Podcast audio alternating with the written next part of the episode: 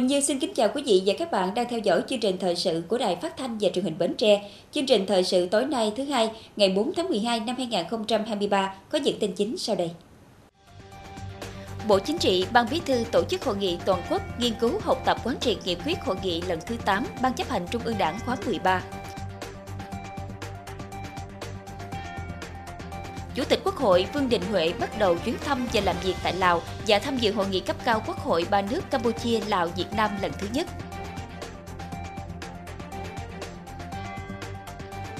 Những điểm nhấn trong quy hoạch tỉnh Bến Tre thời kỳ 2021-2030, tầm nhìn đến năm 2050.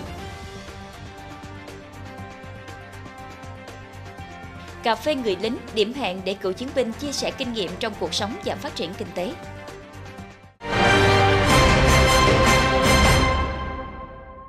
Quý vị, ngày 4 tháng 12, Bộ Chính trị, Ban Bí thư tổ chức hội nghị toàn quốc nghiên cứu học tập, quán triệt nghị quyết hội nghị lần thứ 8 Ban chấp hành Trung ương Đảng khóa 13 theo hình thức trực tiếp, kết hợp trực tuyến kết nối với các điểm cầu của tỉnh quỹ, thành quỹ, đảng quỹ trực thuộc Trung ương và mở rộng đến cơ sở. Dự và chỉ đạo hội nghị có các đồng chí Ủy viên Bộ Chính trị, Chủ tịch nước Võ Văn Thưởng, Thủ tướng Chính phủ Phạm Minh Chính, Thường trực Ban Bí thư, trưởng Ban tổ chức Trung ương Trương Thị Mai.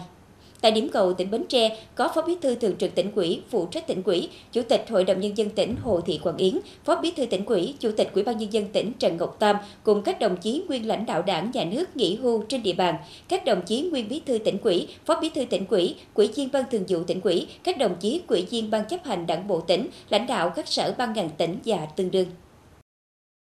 Hội nghị được kết nối tới 16.242 điểm cầu các ban bộ ngành, đoàn thể, đơn vị ở Trung ương và các địa phương trên toàn quốc. Có hơn 1 triệu 441.000 cán bộ đảng viên tham dự, nghiên cứu, học tập quán triệt nghị quyết. Tại hội nghị, đại biểu nghe Quỹ viên Bộ Chính trị, Chủ tịch nước Võ Văn Thưởng truyền đạt chuyên đề tiếp tục phát huy truyền thống sức mạnh đại đoàn kết toàn dân tộc, xây dựng đất nước ta ngày càng phồn vinh hạnh phúc. Quỹ viên Bộ Chính trị, Thủ tướng Chính phủ Phạm Minh Chính truyền đạt chuyên đề tiếp tục đổi mới, nâng cao chất lượng chính sách xã hội, đáp ứng yêu cầu sự nghiệp xây dựng và bảo vệ Tổ quốc trong giai đoạn mới. Đại tướng Phan Văn Giang, Quỹ viên Bộ Chính trị, Phó Bí thư Quân ủy Trung ương, Bộ trưởng Bộ Quốc phòng truyền đạt chuyên đề chiến lược bảo vệ Tổ quốc trong tình hình mới. Bí thư Trung ương Đảng, trưởng ban tuyên giáo Trung ương Nguyễn Trọng Nghĩa truyền đạt chuyên đề tiếp tục xây dựng và phát huy vai trò của đội ngũ trí thức đáp ứng yêu cầu phát triển đất nước nhanh và bền vững trong giai đoạn mới.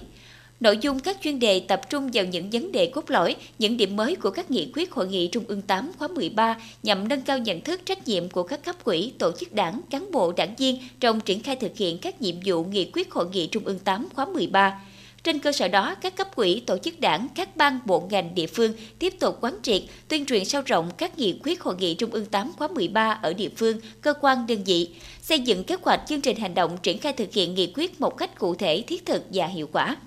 Phát biểu kết luận tại hội nghị, đồng chí Trương Thị Mai, Ủy viên Bộ Chính trị, Thường trực Ban Bí thư, trưởng ban tổ chức Trung ương đánh giá cao tinh thần trách nhiệm, sự nghiêm túc, sáng tạo và đoàn kết của các đại biểu trong việc nghiên cứu, học tập quán triệt nghị quyết hội nghị Trung ương 8 khóa 13. Đồng chí Trương Thị Mai đề nghị các cấp quỹ, tổ chức đảng tiếp tục quán triệt, cụ thể hóa tổ chức và thực hiện quyết liệt, đồng bộ để các nghị quyết đạt được kết quả theo yêu cầu của đảng đồng thời yêu cầu các cấp bộ, ban ngành, đoàn thể địa phương và lực lượng vũ trang phải nắm vững nội dung, tinh thần và các nghị quyết hội nghị lần thứ 8 Ban chấp hành Trung ương Đảng khóa 13, triển khai thực hiện một cách toàn diện, nhanh chóng, hiệu quả và đảm bảo đồng bộ, góp phần hoàn thành tốt các mục tiêu nhiệm vụ trong thời gian tới. Thưa quý vị và các bạn, đúng 9 giờ 10 phút ngày 4 tháng 12, Ủy viên Bộ Chính trị, Chủ tịch Quốc hội Dương Đình Huệ và đoàn đại biểu cấp cao Quốc hội Việt Nam đến thủ đô Viên Chăn bắt đầu thăm và làm việc tại Lào và tham dự hội nghị cấp cao Quốc hội ba nước Campuchia, Lào, Việt Nam lần thứ nhất từ ngày 4 đến ngày 7 tháng 12 năm 2023 theo lời mời của Chủ tịch Quốc hội Lào Sesomphone Phomvihan. Trong khuôn khổ chuyến thăm và làm việc tại Lào, Chủ tịch Quốc hội dự kiến sẽ có các cuộc tiếp xúc hội đàm, hội kiến với các đồng chí lãnh đạo cấp cao của Đảng, Nhà nước, Quốc hội Lào, cùng trao đổi một số phương hướng biện pháp tăng cường hợp tác Việt Nam-Lào trong thời gian tới. Chủ tịch Quốc hội Vương Đình Huệ sẽ tham dự một số hoạt động đối ngoại, kinh tế, văn hóa, gặp mặt cựu học sinh, sinh viên Lào đã học tập tại Việt Nam, cộng đồng doanh nghiệp và người Việt Nam tại Lào và một số hoạt động quan trọng khác. Sau khi thăm và làm việc tại Lào, Chủ tịch Quốc hội tham dự hội nghị cấp cao Quốc hội ba nước Campuchia, Lào, Việt Nam lần thứ nhất tại Lào. Chủ đề chính của hội nghị là tăng cường vai trò của nghị viện trong việc thúc đẩy hợp tác toàn diện giữa Campuchia, Lào, Việt Nam. Theo chương trình, Chủ tịch Quốc hội và đoàn tham dự phiên khai mạc, đồng chủ trì và phát biểu tại phiên toàn thể thứ nhất, dự và đồng chủ trì phiên toàn thể thứ hai. Dự lễ bế mạc ký tuyên bố chung hội nghị, phát biểu tiếp nhận cương vị Chủ tịch Hội nghị cấp cao Quốc hội ba nước Campuchia, Việt Nam, Lào lần thứ hai. Hội nghị với ba chủ đề quan trọng trong các lĩnh vực gồm đối ngoại, kinh tế, văn hóa, xã hội, quốc phòng và an ninh.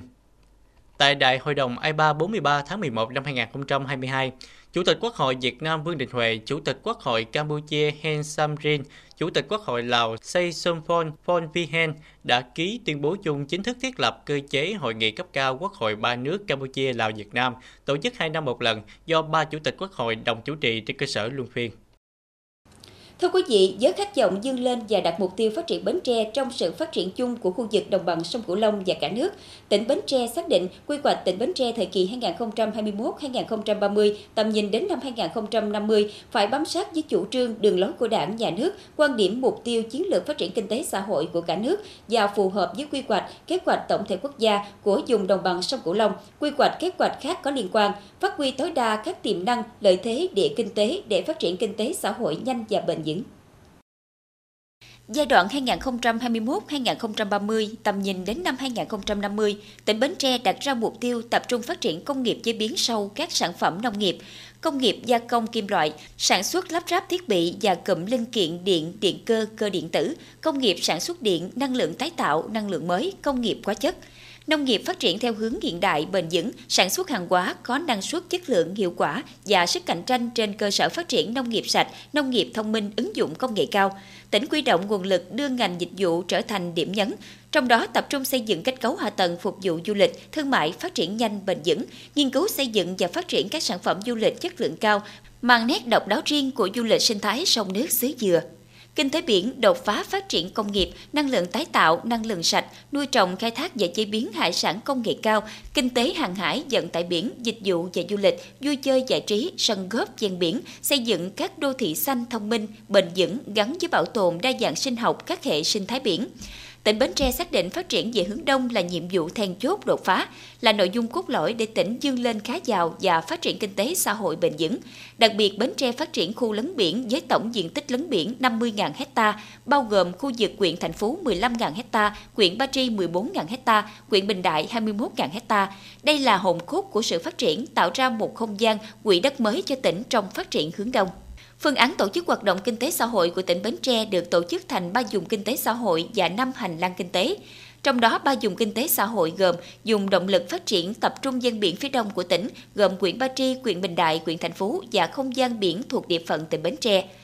gồm các ngành kinh tế biển ưu tiên phát triển các ngành lĩnh vực công nghiệp, năng lượng tái tạo, năng lượng sạch, nuôi trồng, khai thác và chế biến hải sản theo hướng công nghệ cao, kinh tế hàng hải, vận tải biển, dịch vụ và du lịch, vui chơi giải trí, sân góp, phát triển khu cụm công nghiệp, xây dựng các đô thị xanh thông minh, bền vững gắn với bảo tồn đa dạng sinh học, các hệ sinh thái biển, bảo đảm hài hòa giữa bảo tồn và phát triển dùng bắc sông Hàm Luông gồm thành phố Bến Tre, huyện Châu Thành, huyện Dòng Trơm, tập trung phát triển đô thị dịch vụ công nghiệp nông nghiệp theo hướng công nghệ cao, trụ cột là công nghiệp đô thị vệ tinh cho các thành phố lớn như thành phố Hồ Chí Minh, khai thác tối đa lợi thế các trục hành lang kinh tế đi qua, trục thành phố Bến Tre, đô thị Dòng Trơm, đô thị Ba Tri, trục đô thị Chợ Lách, đô thị Châu Thành, đô thị Bình Đại, trục đô thị Châu Thành, thành phố Bến Tre, đô thị Mỏ Cày dùng năm sông Hàm Luông gồm các huyện Mỏ Cày Bắc, Mỏ Cày Nam và Chợ Lách, tập trung phát triển công nghiệp, dịch vụ, nông nghiệp theo hướng công nghệ cao.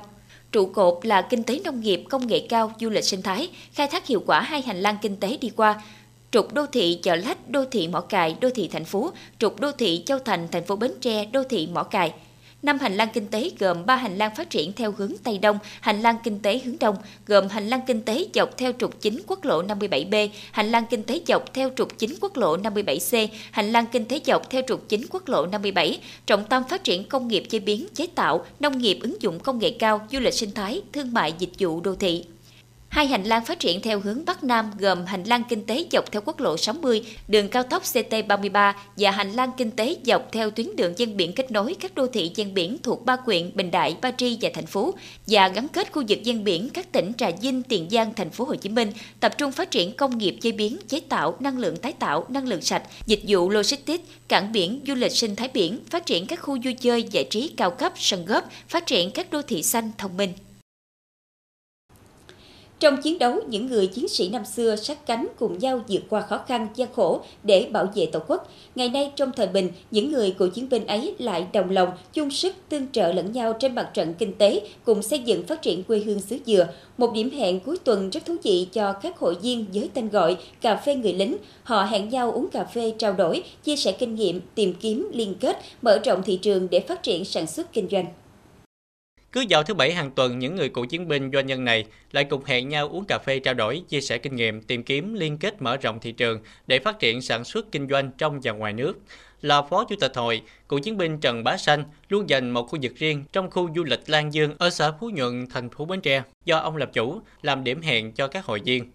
Và ông Trần Bá Sanh còn dành hẳn một khu vực khá rộng, thuận tiện cho khách du lịch qua lại để trưng bày và bán các sản phẩm đạt ô cốp 3 sao. Đa dạng phong phú các sản phẩm bày bán tại khu du lịch này là những đặc sản của quê hương xứ Dừa do những người cựu chiến binh, doanh nhân làm chủ.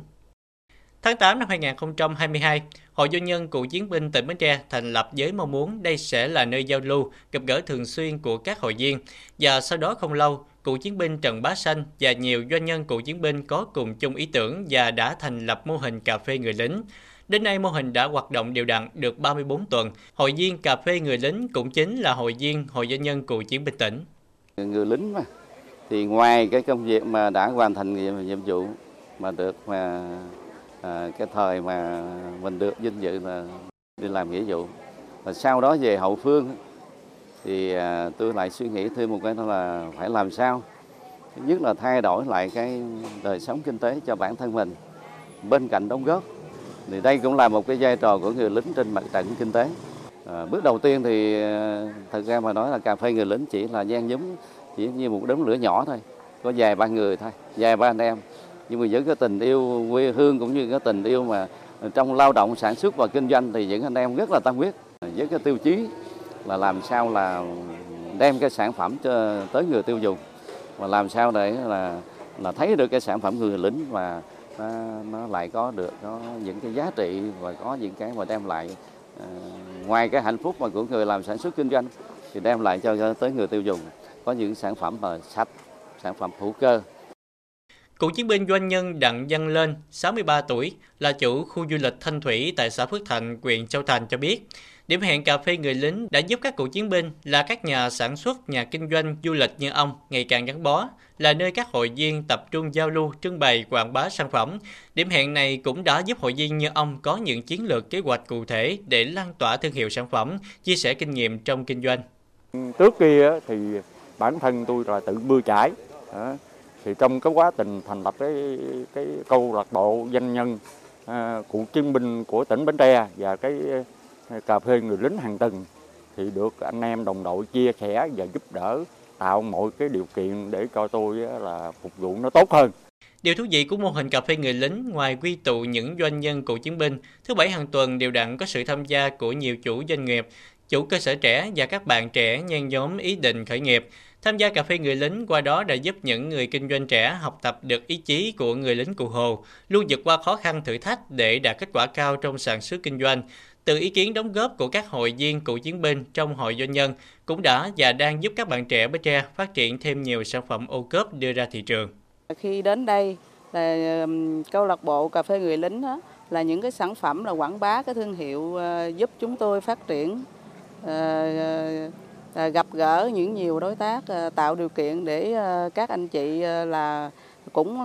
đồng hành giống như tôi là cái cơ sở để mà phát triển cho các bạn bè các tỉnh cùng biết. Sau hơn một năm thành lập đến nay, Hội Cựu Chiến binh Doanh nhân có 110 hội viên, với mục tiêu giúp nhau làm kinh tế và duy trì việc gặp gỡ hàng tuần cà phê người lính. Hội đã giúp hội viên có những chiến lược, kế hoạch cụ thể để lan tỏa thương hiệu sản phẩm, chia sẻ kinh nghiệm trong kinh doanh. Hội Doanh nhân Cựu Chiến binh Bến Tre hình thành đi vào hoạt động đã mang lại nhiều lợi ích cho hội viên, nhất là trong hoạt động phát triển kinh tế, làm giàu cho cựu chiến binh và quê hương. Tiếp theo chương trình thời sự tối nay là tiết mục đời sống dân sinh với những thông tin nổi bật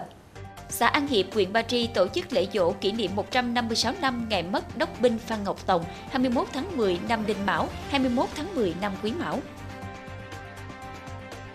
Tật khúc xạ của trẻ ngày càng gia tăng, các bậc phụ huynh cần quan tâm theo dõi, thăm khám và điều trị kịp thời.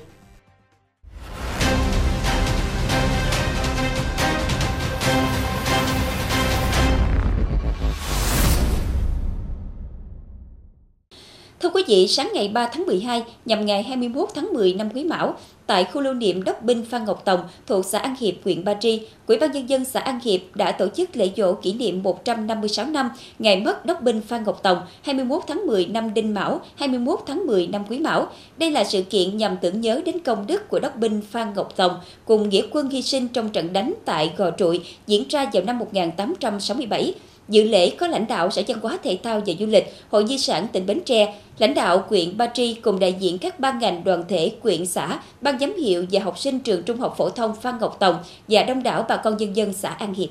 Đốc binh Phan Ngọc Tòng sinh năm 1818, mất năm 1867, quê ở làng An Bình Đông, Tổng Bảo An, tỉnh Vĩnh Long, nay thuộc huyện Ba Tri, tỉnh Bến Tre. Khi thực dân Pháp đánh chiếm Bến Tre, phong trào chống giặc nổi lên khắp nơi trong tỉnh. Với tinh thần yêu nước nồng nàn, hương giáo Phan Ngọc Tòng đã đứng lên chống Pháp và được đề cử chức đốc binh.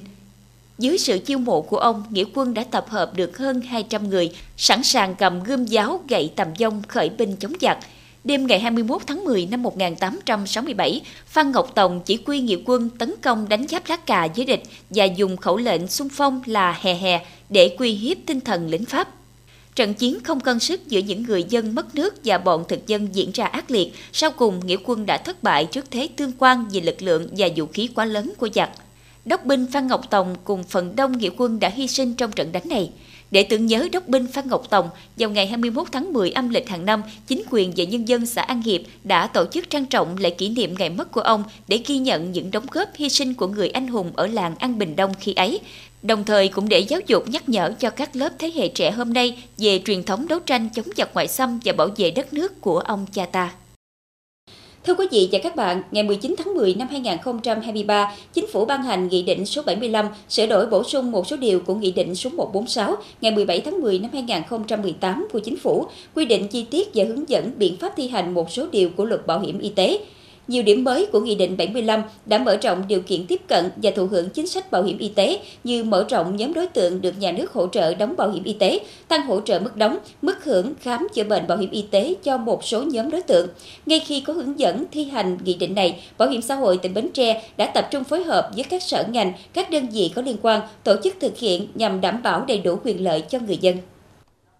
Gia đình ông Lê Văn Tư ở ấp Tân Lợi, xã Tân Phú Tây, huyện Mỏ Cày Bắc có 5 thành viên, tất cả đều tham gia bảo hiểm y tế từ nhiều năm nay, người lâu nhất cũng lên đến 15 năm. Số tiền đóng bảo hiểm y tế mỗi năm của các thành viên khoảng 4 triệu đồng. Tuy nhiên, những năm gần đây, ngoài ảnh hưởng của dịch bệnh, gia đình còn bị ảnh hưởng của hạn mặn, việc trồng trọt chăn nuôi gặp không ít khó khăn. Từ ngày 1 tháng 11 2023, các thành viên trong gia đình được cấp thẻ bảo hiểm y tế miễn phí do thuộc đối tượng đang thường trú tại xã An Toàn Khu. Gia đình ai cũng phấn khởi, yên tâm lao động sản xuất. Gia đình tôi năm thành viên đều ờ, mua bảo hiểm ờ, hết luôn. Nhưng mà à, hiện nay là có cái quyết định ờ, ngày 1 tháng 11 là được rất mừng. Bà con ở trong xã này cũng mừng dữ lắm mừng. Mình không có mua bảo hiểm y tế đó là nếu mà bệnh hoạn hàng năm là cái mình không có cái cái cái số tiền mà mình chữa nổi. Còn đối với hộ ông Nguyễn Văn Sáu cũng ngụ tại ấp Tân Lợi, xã Tân Phú Tây, gia đình có 6 người tham gia bảo hiểm y tế từ 7 đến 8 năm nay. Ở tuổi gần kề 80, việc buôn bán tập quá thời gian gần đây cũng được giao lại cho các con. Thấy được lợi ích trong việc chăm sóc sức khỏe, nhất là khi đã lớn tuổi, tham gia bảo hiểm y tế phòng khi đau bệnh là việc quan trọng nên ông tiếp tục duy trì. Được cấp thẻ bảo hiểm y tế miễn phí là điều kiện để gia đình có thêm điểm tựa để dương lên ổn định cuộc sống. Toàn thể người dân trong xã Tân Phú Tây là cái khu an toàn á, được hưởng bảo hiểm. Như vậy tôi là người dân à, là tôi phấn khởi lắm tất cả người dân đều phấn khởi vì có bảo hiểm á thành ra hiện giờ cũng nhờ ở trên rồi cán bộ đài rồi của đảng quỹ xã rồi mới chiếu cố người dân tôi tôi rất mừng. Thì à, mình có bảo hiểm vô là khám bệnh chữa bệnh rồi đối với à, các trạm y tế à, bệnh viện rồi ta tiếp xúc tốt. À, ở đây thì công tác truyền thông cán bộ lãnh đạo địa phương từ xã đến xuống ấp thì ta thông tin cái tin này nhiều lắm. Cho nên tôi đi vòng vòng là bà con họ nói giờ là người dân mình khỏi mua bảo hiểm nữa. Tân Phú Tây, huyện Mỏ Cải Bắc là xã an toàn khu, được công nhận năm 2019 theo quyết định số 683 của Thủ tướng Chính phủ. Như vậy, thực hiện theo Nghị định 75 của Chính phủ, người dân hiện đang thường trú tại địa phương sẽ được ngân sách nhà nước đóng bảo hiểm y tế. Thẻ bảo hiểm y tế người dân xã An Toàn Khu có giá trị sử dụng từ 1 tháng 11 2023 và tiếp tục gia hạn hàng năm. Ủy ban dân xã tiến hành tổ chức ờ, cuộc họp để triển khai đến các ngành đoàn thể, các ấp À, và phát hành thông báo rộng rãi à, để cho người dân à, trên toàn xã được nắm thông tin và đề nghị hộ dân các hộ dân mà chưa được chưa tham gia bảo hiểm y tế thì đến xã để đăng ký đề nghị cấp thẻ bảo hiểm. Còn riêng đối với các trường hợp mà người dân đã tham gia bảo hiểm y tế rồi đang hiện đang tham gia bảo hiểm y tế thì à, Quỹ ban dân xã phối hợp với à, bảo hiểm xã hội huyện để mà à, rà soát trên cái à, cơ sở là danh sách à, bảo hiểm xã hội đang quản lý. Các bước thực hiện ủy ban dân xã lập danh sách và chuyển đến phòng lao động thương binh xã hội để mà phê duyệt sau đó là chuyển đến à, bảo hiểm xã hội huyện để cấp thẻ cho người dân theo thống kê, toàn xã Tân Phú Tây có 2.150 hộ dân với 6.914 nhân khẩu. Hiện nay địa phương đã rà soát lập danh sách gửi bảo hiểm xã hội quyện tổng số 4.366 người và bảo hiểm xã hội quyện cũng đã cấp 3.880 thẻ bảo hiểm y tế. Số còn lại đang tiếp tục rà soát, cập nhật và hoàn thành việc cấp thẻ bảo hiểm y tế vào cuối tháng 12 này. Địa phương cũng đã phối hợp làm tốt công tác tuyên truyền để người dân nắm được thủ tục cấp đổi thẻ bảo hiểm y tế, đồng thời thông qua các đợt trao thẻ, lồng ghép hướng dẫn giải đáp những thắc mắc của người dân về việc sử dụng thẻ, quyền lợi của người sử dụng thẻ bảo hiểm y tế đối với xã an toàn khu. Để kịp thời cấp thẻ bảo hiểm y tế cho người dân, Bảo hiểm xã hội quyền Một Cây Bắc cũng tiến hành quy trình tiếp nhận danh sách, thu cấp mới, đổi thẻ bảo hiểm y tế cho người dân xã An Toàn Khu. Bên cạnh đó, Phòng Tài chính kế hoạch phối hợp với Phòng Lao động Thương binh và Xã hội quyền đã kịp thời chuyển kinh phí cho Bảo hiểm xã hội quyền để cấp thẻ bảo hiểm y tế cho người dân. Cái nhóm người lao động trong các doanh nghiệp, trong các cơ quan tổ chức nhà nước thì những người đó thì thuộc đối tượng là à, bắt buộc cho nên là trừ những người đối tượng theo cái khoảng 1, khoảng 2, khoảng 3 điều 12 luật bảo hiểm y tế thì còn lại tất cả người dân trên địa bàn xã Tân Phú Tây à, đều được cấp thẻ bảo hiểm y tế theo cái chính sách an toàn khu. Bên cạnh việc khẩn trương cấp thẻ bảo hiểm y tế cho người dân xã an toàn khu, Bảo hiểm xã hội quyền cũng đã phối hợp với chính quyền các cấp thực hiện tốt công tác thoái thu, chuyển đổi mã quyền lợi cho người thuộc các đối tượng theo Nghị định 75 của Chính phủ, bảo đảm kịp thời quyền lợi cho người dân khi đi khám chữa bệnh bảo hiểm y tế. Trong thời gian tới, Bảo hiểm xã hội quyện tiếp tục tăng cường tuyên truyền để người dân nắm rõ những quy định mới của Nghị định 75, tránh tình trạng bỏ sót đối tượng tham gia làm ảnh hưởng đến quyền lợi của người dân. Được biết, thực hiện quyết định số 683 của Thủ tướng Chính phủ về việc công nhận xã an toàn khu, dùng an toàn khu Tỉnh Bến Tre có 11 xã gồm xã An Phước, Phước Thành, Quyền Châu Thành, xã Thành Phong, Thành Hải, Giao Thành, An Nhơn, An Quy, An Điền, Mỹ An, An Thạnh, Quyền Thành Phú và xã Tân Phú Tây, Quyền Một Cây Bắc là các xã an toàn khu của Trung ương trong thời kỳ kháng chiến chống Pháp và chống Mỹ và công nhận quyền Thành Phú là dùng an toàn khu của Trung ương đặt ở tỉnh Bến Tre. Như vậy, người dân hiện đang thường trú tại các xã An Phước, Phước Thành, Thành Phong, Giao Thành, An Nhơn, Tân Phú Tây sẽ được ngân sách nhà nước đóng bảo hiểm y tế, thực hiện cấp thẻ từ ngày 1 tháng 11 2023. Riêng năm xã an toàn khu thuộc huyện Thành Phú gồm Thạnh Hải, An Quy, An Điền, Mỹ An, An Thạnh đang được hưởng chính sách cấp thẻ bảo hiểm y tế miễn phí dành cho các xã đặc biệt khó khăn dùng bãi ngang, gian biển và hải đảo giai đoạn 2021-2025 theo quyết định số 353 của Thủ tướng Chính phủ. Theo Trung tâm Công nghệ Khí tượng Thủy văn thuộc Tổng cục Khí tượng Thủy văn, tại khu vực Nam Bộ từ ngày 5 đến ngày 8 tháng 12 sẽ có mưa rào về chiều và tối, ban ngày nắng, nhiệt độ không khí dao động từ 23,8 đến 31 độ C. Tại Đông Nam Bộ, hiện nay cây hồ tiêu đang trong giai đoạn nuôi trái, cần độ ẩm đất khoảng 70 đến 90%, tuy nhiên có một số nơi độ ẩm đất chỉ đạt 37%, ví dụ như Bà Rịa Vũng Tàu, trong khi có nơi độ ẩm đất đạt 97% như Tây Ninh. Do đó, các chuyên gia khí tượng thủy văn lưu ý người trồng tiêu ở Đông Nam Bộ, nhất là Bà Rịa Vũng Tàu, cần dưỡng đủ nước để hồ tiêu đảm bảo năng suất hạt và chất lượng hạt. Ngược lại, cây sầu riêng ở Đông Nam Bộ hiện đang ở thời kỳ ra đọt non, không ưa thời tiết có độ ẩm quá cao. Nông dân ở Tây Ninh và một số khu vực ở Nam Bộ cần hãm nước và dọn cỏ để sầu riêng phân quá mầm qua. Xã hội ngày càng phát triển, bên cạnh các tiến bộ khoa học hiện đại giúp cho việc chăm sóc sức khỏe ngày càng tốt hơn thì cũng có những mặt trái tác động gây hại cho sức khỏe. Một trong những bệnh lý mang tính thời đại mà chúng ta dễ dàng nhận thấy đó là các bệnh về mắt ở trẻ. Hiện nay số trẻ đeo kính ngày càng gia tăng. Nguyên nhân do đâu? Làm thế nào để phòng bệnh? Mời quý vị cùng theo dõi ghi nhận sau đây.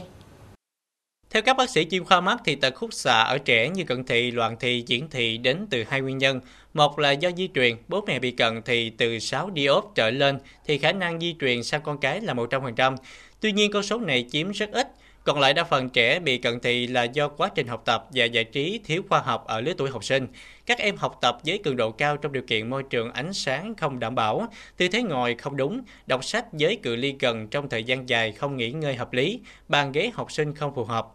Trẻ em sớm được tiếp cận với trang thiết bị, phương tiện nghe nhìn hiện đại phục vụ việc học tập và nhu cầu giải trí. Ghi nhận tại buổi thăm khám sàng lọc tật khúc xạ học đường trong dự án chăm sóc mắt học đường mở rộng Bến Tre tại địa bàn huyện Dòng Trơm. Nhìn chung, số học sinh phải đeo kính do các tật khúc xạ những năm gần đây gia tăng nhanh và cao hơn nhiều lần so với những năm trước đây. Tình hình à, gặp à, học sinh gặp à, tật khúc xạ của nhà trường so với những năm gần đây thì có diễn biến tăng À, qua kết quả ờ, số liệu hàng năm của nhà trường thống kê thì trong năm học 2018-2019 thì cái tỷ lệ học sinh ờ, gặp khúc xạ ở tại trường là 1.4. À, ờ, tuy nhiên thì qua 5 năm, cụ thể là đầu năm học 2023-2024 thì cái tỷ lệ học sinh à, gặp tật khúc xạ của nhà trường chúng ta là 4,1. À, qua kết quả đấy thì cho thấy rằng cái tỷ lệ học sinh Ờ, trong nhà trường ờ, gặp tật khúc xạ về mắt hàng năm tăng lên ờ, so với trước đây. Theo bác sĩ Nguyễn Văn Dung, Phó Giám đốc Trung tâm Y tế thành phố Bến Tre, qua thăm khám sàng lọc mắt học đường cho các em, nhận thấy số trẻ mắc tật khúc xạ học đường gia tăng trong những năm gần đây. Trẻ ở thành phố có số ca mắc tật khúc xạ cao hơn vùng nông thôn. Tuy nhiên, trẻ ở vùng nông thôn mức độ bệnh nặng lại cao hơn khu vực thành thị. Nhiều em có độ cận lên đến 4 diod, có em vừa bị cận thị, vừa bị loạn thị. Điều này khiến cho việc điều chỉnh kính cho các em gặp khó khăn, các em đối mặt nguy cơ bị nhược thị.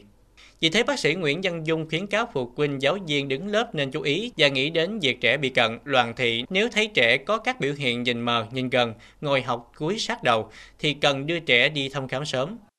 Khuyên là thầy cô giáo và phụ huynh cần quan tâm hơn à, đối với các em học sinh là trong đó khi mà các em đi học cần phải tuyên truyền tuyên truyền à, về à, cái về à, mắt học đường cho các em lồng ghép vô cái chương trình học mà hoặc là sinh hoạt ngoài trời hoặc sinh hoạt ngoại khóa để nói về à, tình hình cận thị mắt học đường cho các em nắm. Và bên cạnh đó cũng nhắc nhở tới các phụ huynh à, mặc dù có bằng diện công việc phải quan tâm tới các em nhiều hơn. Tại vì trong quá trình mà các em còn nhỏ mà để bị tật khúc xạ cái tầm nhìn nó bị hạn chế thì nó ảnh hưởng sau này là gây ra nhược thị. Qua khi mà đã nhược thị mà không điều chỉnh kịp thời á, qua cái lứa tuổi thì điều chỉnh rất là khó à, sẽ ảnh hưởng sau này tới à, việc làm sau này và khi mà lái xe cũng rất là khó khăn. Cận thị loạn thị không chỉ ảnh hưởng đến kết quả học tập vui chơi của trẻ mà còn có thể gây ra nhiều hậu quả trong đời sống. Cận thị nặng điều trị muộn sẽ dẫn đến nhược thị, có thể kèm theo các biến chứng như lát, rách võng mạc, bon võng mạc, bong dịch kính, dẫn đến mù lòa, ảnh hưởng đến việc lựa chọn tương lai sau này. Vì thế các bậc phụ huynh nên quan tâm nhiều hơn đến con em, giám sát thời gian xem điện thoại, TV của trẻ, nhắc nhở trẻ ngồi học đúng tư thế, đủ ánh sáng, không xem điện thoại, TV trong phòng tối, kịp thời phát hiện các dấu hiệu nhìn kém của trẻ, đưa trẻ thăm khám sớm có phương pháp hỗ trợ tránh hệ quả đáng tiếc. Trong 2 năm qua, tại Trung tâm chống độc Bệnh viện Bạch Mai đã tiếp nhận gần 130 trường hợp nhập viện sau khi sử dụng thuốc lá điện tử. Trong số này, kết quả xét nghiệm cho thấy 16 ca trong mẫu thuốc lá điện tử bệnh nhân mang đến dương tính với ma túy. Đó là chưa kể một số trường hợp không tiến hành xét nghiệm. Các ca ngộ độc thuốc lá điện tử thường khởi phát các triệu chứng như mơ hồ, rối loạn ý thức kích động. Thuốc lá điện tử cũng là môi trường dung túng cho các loại thuốc lá mới mà trong đó chứa chất ma túy. Để đảm bảo trật tự hành lang an toàn giao thông và xử lý dứt điểm lối đi từ mẫu qua đường sắt, Cục Đường bộ Việt Nam đã yêu cầu các khu quản lý đường bộ, các sở giao thông vận tải và các nhà đầu tư dự án BOT ra soát hệ thống báo hiệu đường bộ và kết nối tín hiệu đường bộ, đường sắt tại khu vực quốc lộ giao cắt với đường sắt và quốc lộ giao cắt đường ngang. Cục Đường bộ Việt Nam yêu cầu các đơn vị chủ động dùng kinh phí bảo dưỡng thường xuyên năm 2023 để bổ sung dạch sơn, biển báo tại các điểm giao cắt trực tiếp giữa quốc lộ với đường sắt, các khu vực quốc lộ song song với đường sắt và giao cắt với đường ngang theo quy định. Tiếp tục chương trình là dự báo thời tiết cho đêm nay và ngày mai.